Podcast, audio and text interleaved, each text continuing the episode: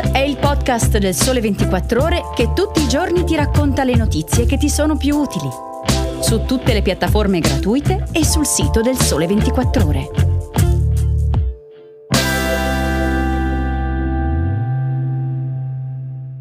Trekking alle Seychelles, Tiffany fra gioielli e sneakers e yacht di alta moda. Ciao, sono Chiara Beghelli, oggi è domenica 19 febbraio e sto per raccontarvi storie, itinerari, persone e oggetti scelti fra i più interessanti della settimana. Benvenuti nell'edizione weekend di Start.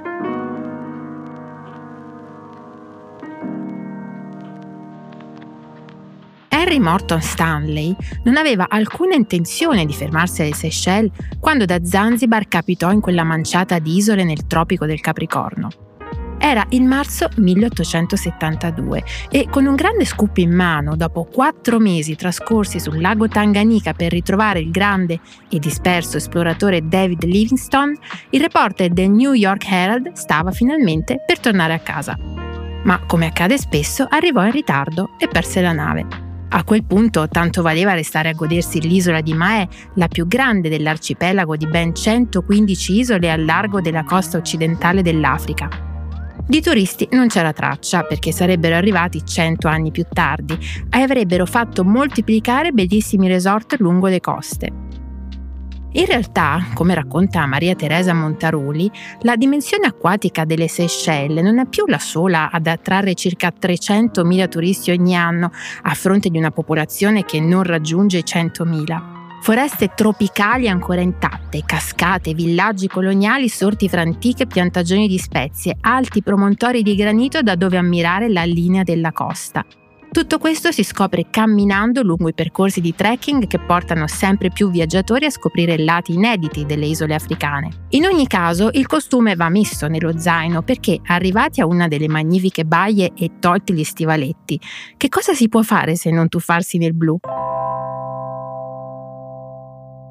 Le scarpe Nike con lo swoosh nel celebre azzurro Tiffany sono solo il caso più recente.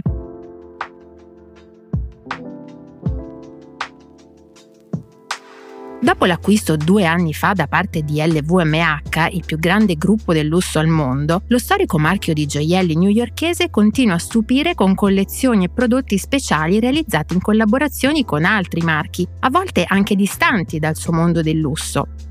Una strategia che vuole conquistare clienti più giovani, quelli cioè che il lusso lo compreranno sempre di più.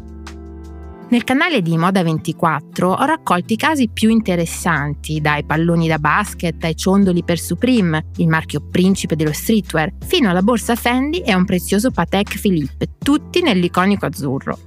Peraltro questa strategia di incontri sembra avere molto successo.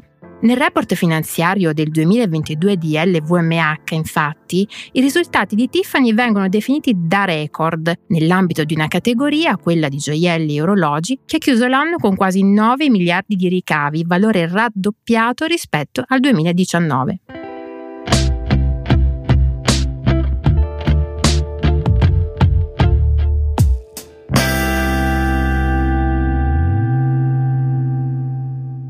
Può una creazione di alta moda essere lunga 72 metri? Non si tratta di uno strascico da imperatrici, ma di un nuovo yacht firmato da Giorgio Armani per Admiral dei cantieri nautici The Italian Sea Group.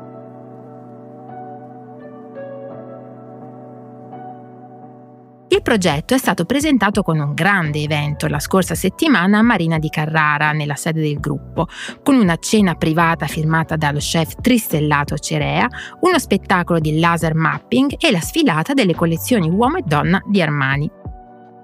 Il primo dei tre Admiral 72 by Giorgio Armani, dove il tocco dello stilista si coglie nelle linee e nei toni di colore, sarà finito nel 2024 e pare lo abbia già acquistato un imprenditore greco ma altri due sono stati ordinati, tanto per farvi capire quanto la moda navigante sia apprezzata. Perché, come nella moda, ha detto lo stesso Armani, estetica e funzione devono andare in perfetto accordo e solo così si produce armonia. Infine vi segnalo due appuntamenti da mettere in agenda per la prossima settimana. Il 24 febbraio, nei giorni delle sfilate di Milano, Louis Vuitton apre al pubblico la mostra White Canvas nell'ex garage Traversi fino al 16 marzo. Si tratta di una celebrazione delle sneaker LV Trainer, usate come una tela bianca, da cui il titolo, da offrire ad artisti e creativi. Per questa edizione, che sarà la prima di una lunga serie, sono stati coinvolti gli artisti newyorkesi Lady Pink e Lee Quinones e le scarpe, tutte realizzate in Italia nella manifattura del marchio a Fiesso d'Artico, sono anche acquistabili. Sabato 25 febbraio a Prato prende il via la nuova edizione di Tipo, Turismo Industriale Prato, per esplorare il più grande distretto tessile d'Europa. Si parte con l'evento I tessuti alla moda dai campionari ai defilé, che consentirà di scoprire come fa uno stilista a scegliere colori e trame per le sue collezioni attraverso il campionario dell'anificio Marco Lucchesi. Sarà anche possibile visitare la ricchissima biblioteca archivio del Museo del Tessuto e al termine, per chi vorrà, aperitivo a base di prodotti dell'enogastronomia toscana nel bar-ristorante del museo stesso. Il viaggio di questa settimana termina qui. Prima dei saluti però vi lascio con un pensiero di Lev Tolstoi. Il segreto della felicità non è di fare sempre ciò che si vuole, ma di volere sempre ciò che si fa.